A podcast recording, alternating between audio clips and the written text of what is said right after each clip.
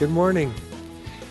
Uh, the technology's down, so I didn't put a slide up there, but just to give you a visualization, it has the word envy on it. So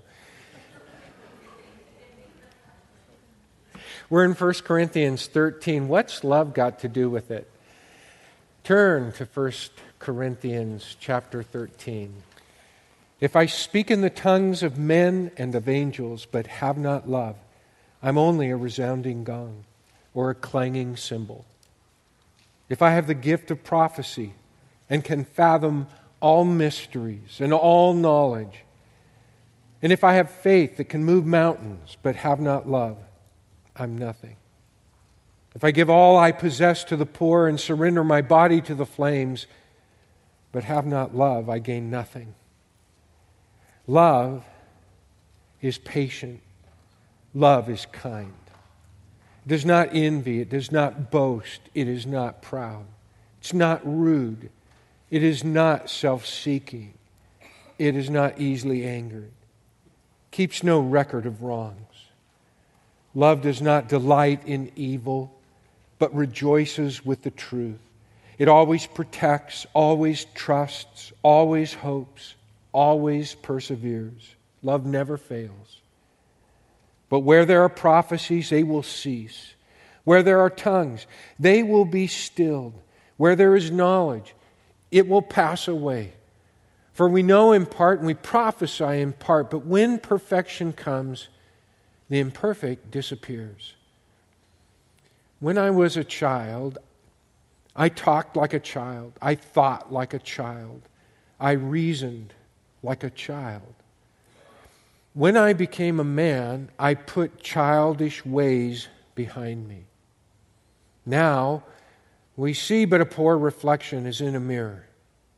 Then we shall see face to face. Now I know in part. Then I shall know fully, even as I am fully known. Now these three remain faith, hope, and love. But the greatest of these is love. Love is good. We've seen that in every message. Uh, every Sunday we've been together in 1 Corinthians 13. Love is good. Obviously, Paul, when he begins to describe love, he does so in what love does. And we're told love exercises patience. And at the time, we talked about how patience withholds anger, irritation, frustration, in order to meet the needs of that person. And so, love exercises patience in order to show kindness, to meet needs, specific needs that another has. And at the time, I even mentioned that faults I've found are unmet needs. And so we're in an ideal position to meet needs if we can just get past the things that irritate us, that throw us off. Well, obviously, love is good. It's good for others. When we're exercising love, it's good for others. But then there's this question, and I've experienced this myself what about me? You know, if I'm doing all this good stuff for others, what about me? Who's looking out for me? Well, that's not a question love asks, but it's a question we ask. What about me? And that at root is part of the struggle sometimes. It's the human versus God, it's me versus God in my life. But what about me? Let's answer that question. There are answers right here. One is implicit and one is explicit. One is there, but it doesn't jump out at the eye. The other is there and it does jump out.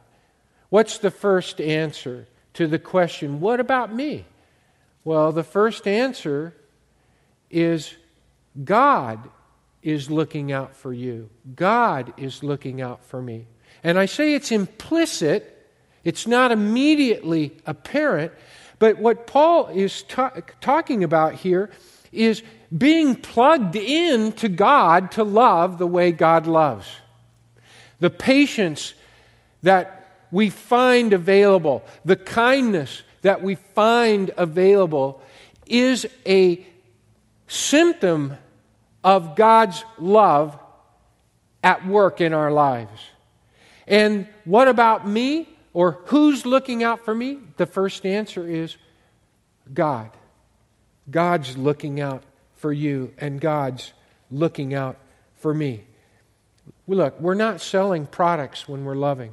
And God is not com- giving us a commission. It's not like, well, if I do this, then God's somewhere I'm going to get a payback. I'm going to get a return on my investment. If I'm going to give of myself, God's going to see that I'm paid back. It doesn't work that way. The way it works is if you and I have experienced a revolutionary product that has brought healing to us and we want to share it with someone else. It's unlimited in supply, it's available to us. It's not in short supply. And we give it away because it has done so much for us. It's not like when we're loving others, we're wearing hazmat suits either. We are radiated by the love of God. We are exposed. We benefit from His love when we're loving others. It's not like somehow we're in isolation. We are experiencing the love of God. And I'll tell you, when we're experiencing the love of God, it changes us. Changes, okay, I won't talk about you, I'll just talk about me. It changes my personality. It does, it changes my personality. Ugliness is replaced by something more beautiful depending on the circumstances. I don't want to talk too much about my weaknesses. But it changes my personality, it changes my countenance, which changes my appearance. It changes my emotional disposition. Love is powerful. And we have to be plugged in to God. This doesn't happen just automatically, it is an act of faith. And if you think of an appliance, I'm an appliance. And I'm turned on when I'm plugged in. I operate as God intends me when I'm plugged in. Think of God as a socket, and your faith is that which plugs you in. Because it's a choice. Sometimes faith seems a little mystical, perhaps, to us, or magical. Faith is a choice to put your attention, your life, your decisions into the hands of God. It's your way of just saying, I'm going to let go of this and I'm going to invite you, Lord, to take over. And in taking over, God wants to exercise His love through you. And we can understand more about that all the way from Jesus being sent, that model of love, and his selfless love that took him all the way to the cross. That teaches us about love. Paul's teaching us about love, the nature of love, here in 1 Corinthians 13. But as we turn our lives over to him, he begins to operate in us. And as I said, um, when you make that choice, when you choose to love, it's a fresh confession of faith that personalizes the great commandment love the Lord your God and your neighbor as yourself. Think about that. When you let Him in to what's going on and you submit or you say, God, you take over. I can't do this on my own. I don't have the strength or power. I need your help. And when you turn it over to Him, you are loving the Lord your God with heart, soul, mind, and strength. You're taking that first step to acknowledge that great commandment. And out of that will flow love your neighbor as yourself. Well, that's the implicit answer. If you didn't get it, love is good for you. Love is good for you. It's going to change you, and it's going to change the things around you. The people around you, whether you're at home, the office, school, whatever the situation, it changes you. And that's good for you. But there's an explicit answer to the question what about me? Or who's looking out for me? And it's right here. Love does not envy. Love does not envy. Because envy Envy is all about wanting what others have. And wanting what others have is destructive. Powerfully self destructive. And what this tells me is that, and I, I, don't think, I mean, it's pretty plain. If I'm loving as God would have me love, as He Himself loves me, Paul says there's no room for envy. Now, just think about that because that's what I want to talk about this morning. Envy is the opposite of God's love. Envy is destructive. Socrates said envy is the ulcer of the soul. That's not good. Envy is the ulcer of the soul. Alexander Solzhenitsyn said, Our envy of others devours us most of all. An unknown writer said, There are many roads to hate, but envy is the shortest of them all. Joseph Epstein, who wrote a book on envy just recently, said of the, of the seven deadly sins, only envy is no fun at all.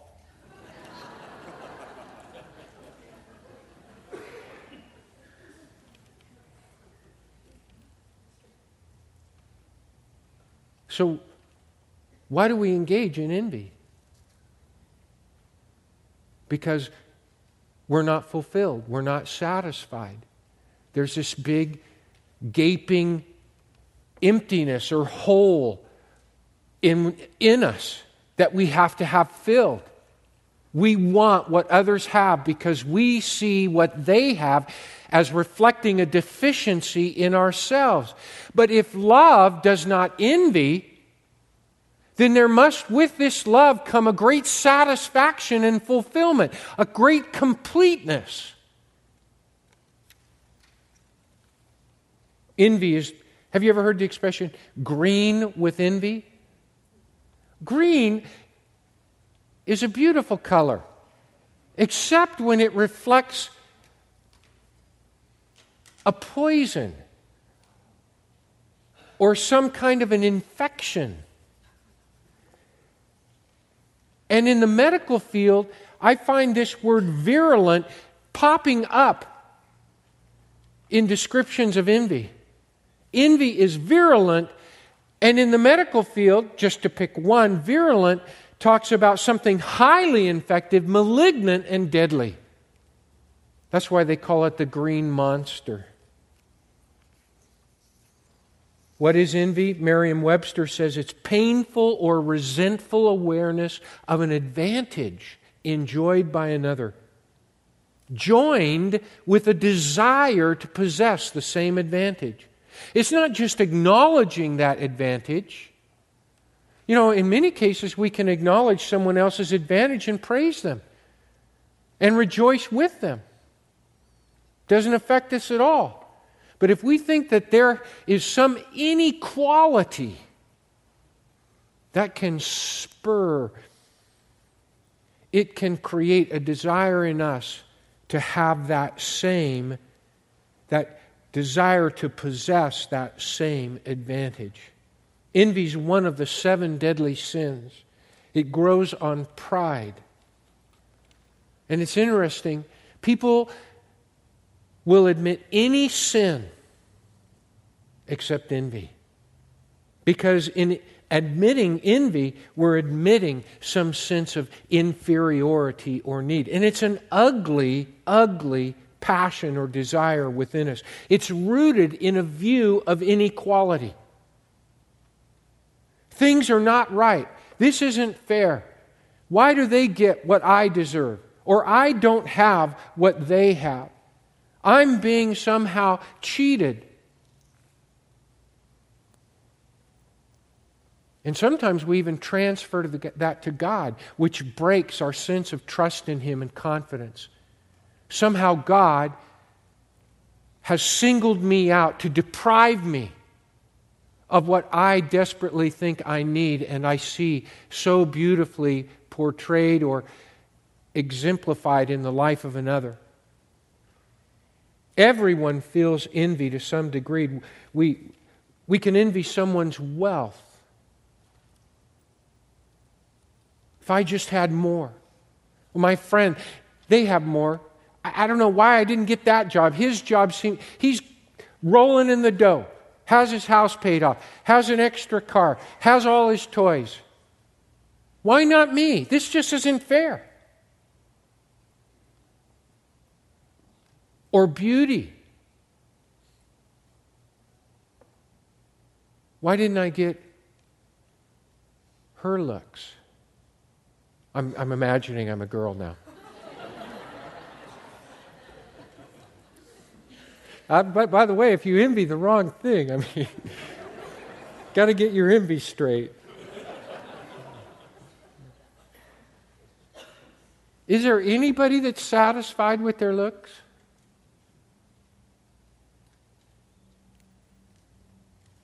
Even those that are titled supermodels. I can recall interviews on television where they, they even, even they are unsatisfied. Or how about talent? Boy, wouldn't we want someone's talent, their ability in sports, music, whatever field. I mean, it, it's easy to see how envy can spring up. Wisdom, power, good luck. Sometimes we just want good luck. Why'd that person win the lottery? Exactly.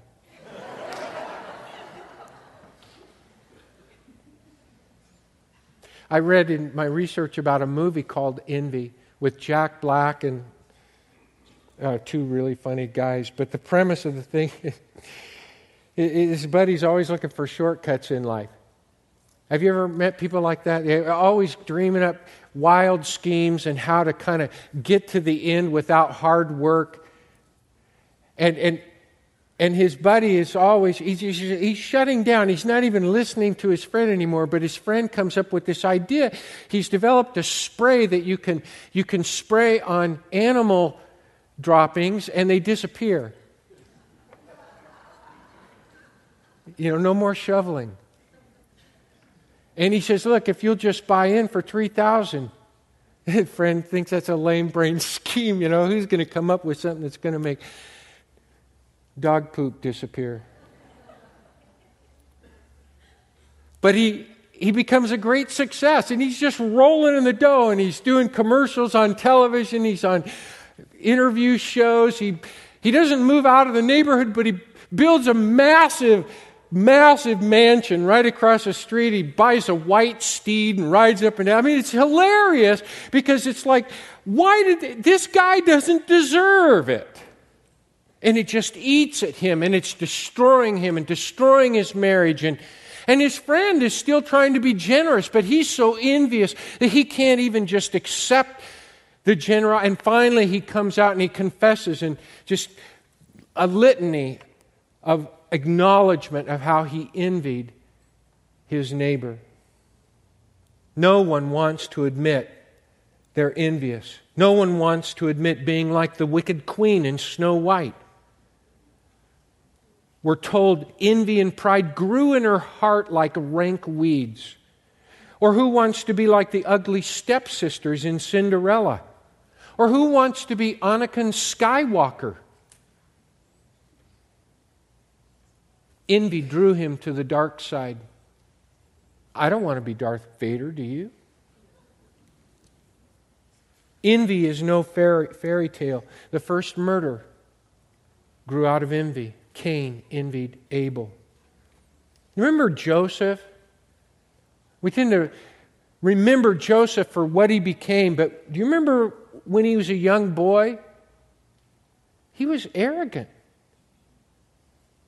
His father's pride, treated specially. I didn't like him. I don't think it's easy for us to admit. I don't like you, Joseph.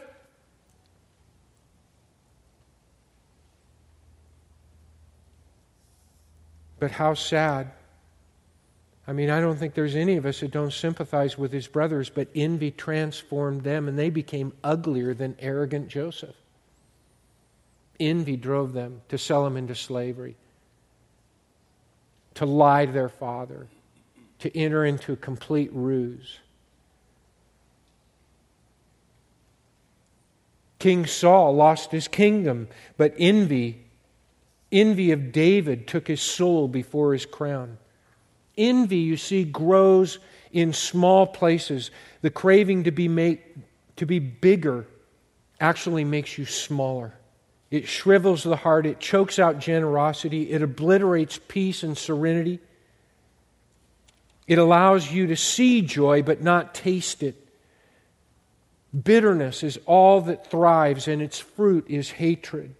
Dante ranks envy right after pride and greed, and he, he categorizes envy as perverted love because it loves what others possess rather than what is good and true. And so envy eats away at the heart. And in Dante's era, there was a, an idiom or an expression, a, a saying envy wears out the eyes. And that's why in the Divine Con- um, Comedy, envy is furthest from paradise, and there their eyes are sewn shut. Makes me think of 1 John chapter 2 verse 16 where the apostle described love for the world. He said, where there's love for the world, the love of God is not present, can't find a foothold, can't find a place to be. And then he went on to describe love for the world. You remember him? The craving of the flesh, the craving of the eyes, envy, and the pride of life. But right here, Paul gives us some incredible news. He says, God's love is the antidote for envy. In the Ten Commandments, envy is called coveting. James uses the same word that Paul uses here in 1 Corinthians 13, verse 4, to talk about coveting. He says in chapter 4, verse 2, You desire and do not have, so you murder. And Jesus, of course, made it clear to us that that isn't always a physical act, is it? We assassinate people's characters. We destroy them internally. And sometimes we want to draw others into that destruction. We can't rejoice with them in their advantage, so we try to notch them down in the minds of others. And in a way, we murder or assassinate their character.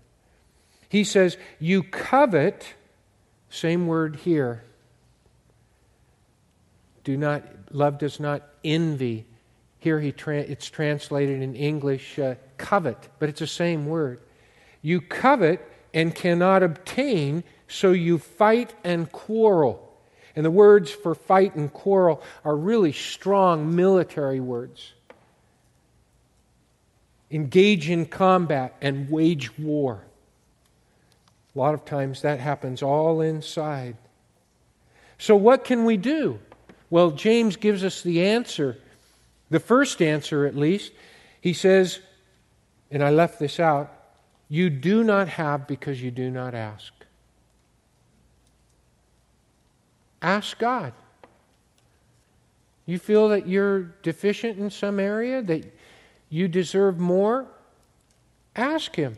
I think James brought that up because the irony is when he's describing envy at work and what it does to us, we never thought to stop and say, Well, God, maybe you can handle this. Maybe you can deal with this in my life. We're always trying to deal with it on a human level in our own power. And James says, You do not have because you do not ask. Why don't we ask? Because we're coveting and envying what we don't have because we're not thinking about God. We're ignoring Him.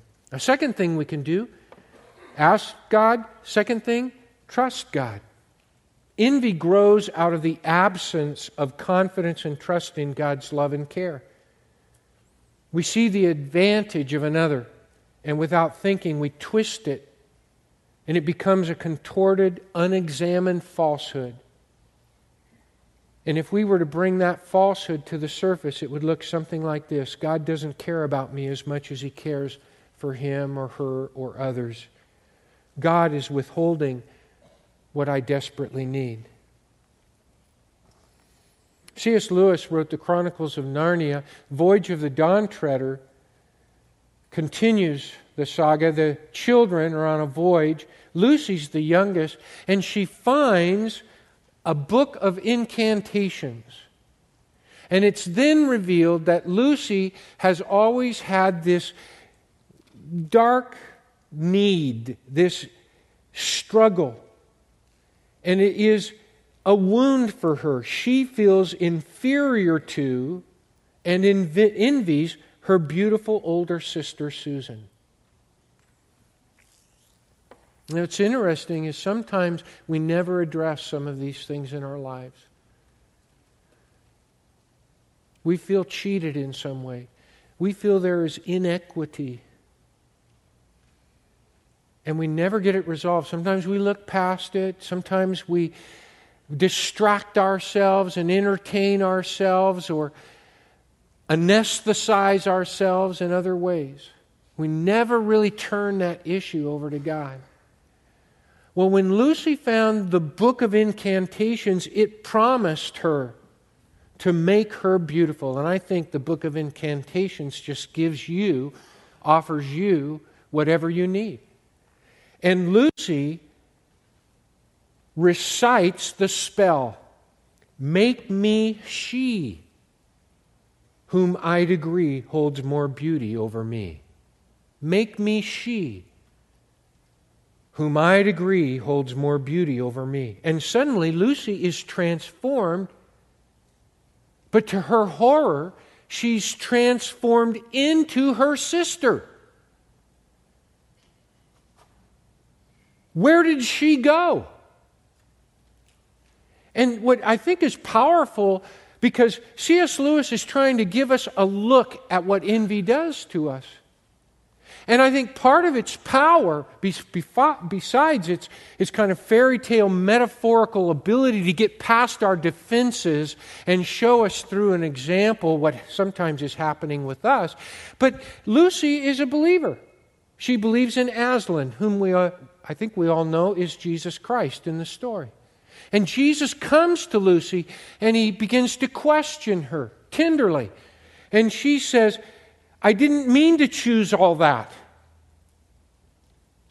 I just wanted to be beautiful like Susan. And Aslan tells Lucy, You wished yourself away, and with it, much more. I'm so sorry, Lucy says sadly. And Aslan says, You doubt your value. Don't run from who you are who you are in Christ. Sometimes we're still trying to run from who you are in Christ. And who you are in Christ is determined by the value that Jesus himself puts on you. Give him a little credit. He paid an incomprehensible price for you. He wants to work with you. But if we're always envying and loving and seeking after things that don't belong to us, we're running from ourselves. We're running from what God wants to do with who we are right where we are at. And that's a lifelong coaching. What I thought was interesting as I reflected upon this what's your book of incantations? I think the book of incantations is opportunity. This just came to Lucy. She stumbled upon it. And you and I can fall prey to the temptation of the book of invita- incantation when we want to seize upon opportunity to bring someone down or in some way measure up because we are gripped with this desire to have what we don't have that we admire in others. It's amazing how profound is the influence on our nation. I mean, could we have all the advertisements that we have if there wasn't some envy button in us? The car you choose, the products you use. How often do we want to change ourselves? And now, more and more through cosmetic surgery, it's just crazy what's going on out there. Isn't that a reflection of the dissatisfaction that we have with ourselves? That God can't use me right where I'm at? That somehow I have to take this into my own hands to become worth something. And you'll never satisfy that issue of worth unless it's satisfied at the cross in the very life of Jesus Christ.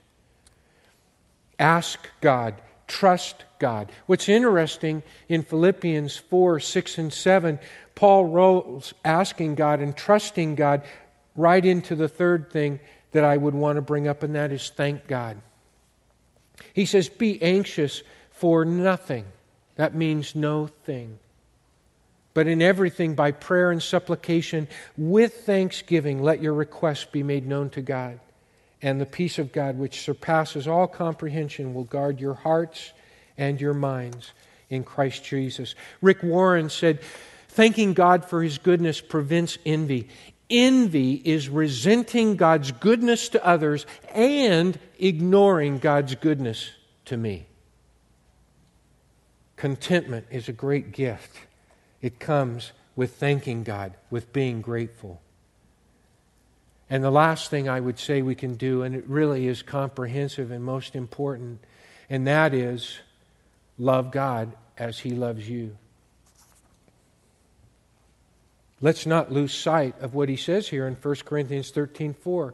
If we're loving as God has loved us in Jesus Christ, there's no room for envy. Let me illustrate this real quickly.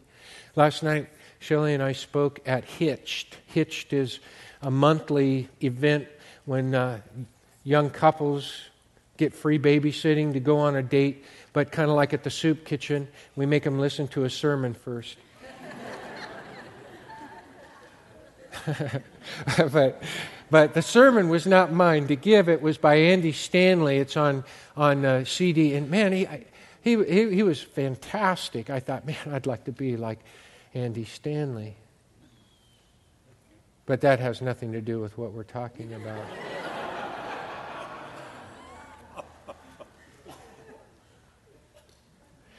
but he drew uh, our attention to Philippians chapter 2, verses 3 through 8. And what was powerful for me is I listened to his message twice in, in leading up to last night so that I would get caught up with with the couples and what they had viewed a month ago. They saw the video, and then, then Shelley and I came, and we basically talked about some things related to it that we'd learned in 30, almost 38 years of marriage. And as I was listening to his, I thought, wow, Philippians 2 3 through 8 is commentary on love with an emphasis on envy. Let me read a little of this to you. Listen to this. Verse 3 Do nothing out of selfish ambition or empty conceit. That sounds like envy to me. It is envy, selfish ambition, and empty conceit. But in humility, now listen to this consider others better than yourselves. Now, how can you do that if you're envious? What love does, what God's love does, is He says, you know what? You're better than me. You're better than me. So there's no inequality here. you get it? It's when I have to be as good as you. But if love acknowledges that you're better than me, when that's the, the, the spirit or the disposition of love, it frees us. And then he goes on practically, he says in verse 4 each of you should look not only to your own interests, but also to the interests of others. And then here's the model. Again, brings us right back to the Lord. He says, Have this attitude in you which was in Jesus Christ our Lord. He who won us to this whole thing. He who has touched us in the same way. We know that love. And he, I like what Andy Stanley says. He says, uh, He was God, but he did not count equality with God a thing to be grasped or an advantage to be played. And he used this expression in his uh, talk, which I thought was cool. He says, Jesus never played the God, he never pushed the God button. Here he was, God in the flesh, and in all these situations, he never used it to his own advantage. So, like, and then Andy Stanley did some really cool stuff that I thought was really great. And he talked about, like, getting a choice seat at a restaurant or a front row seat at a big event. You know, he's like a rock star, but he never played the God card. He says that's our model. But let me take it just one step further. I think sometimes we think if I had it all, it'd be easier to set it all aside. That then I would be able to love. But that's exactly what Jesus did. He set it all aside. In other words, you don't have to be God to love others as God in Christ loved you.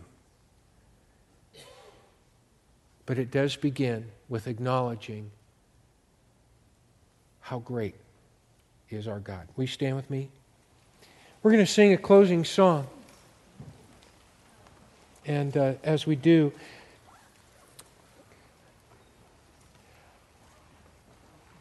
I couldn't, this week, as I was thinking about envy, um,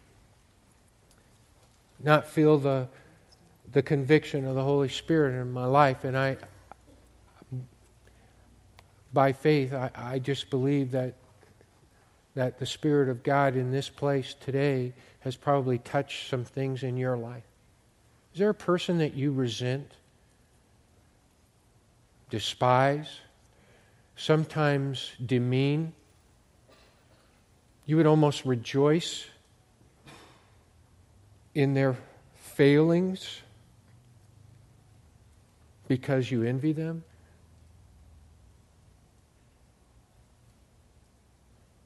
God's love has to be the starting point for changing that.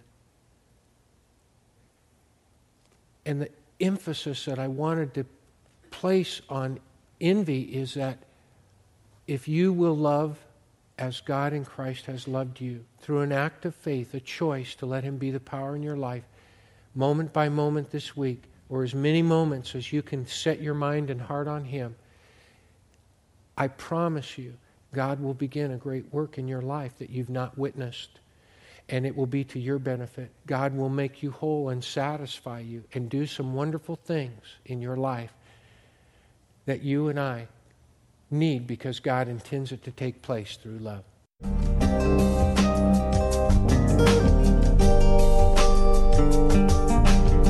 This has been a production of Grace Community Church of Visalia. For more information, go to our website at www.gccvisalia.org or for more sermons, go to gccvisalia.org slash podcast.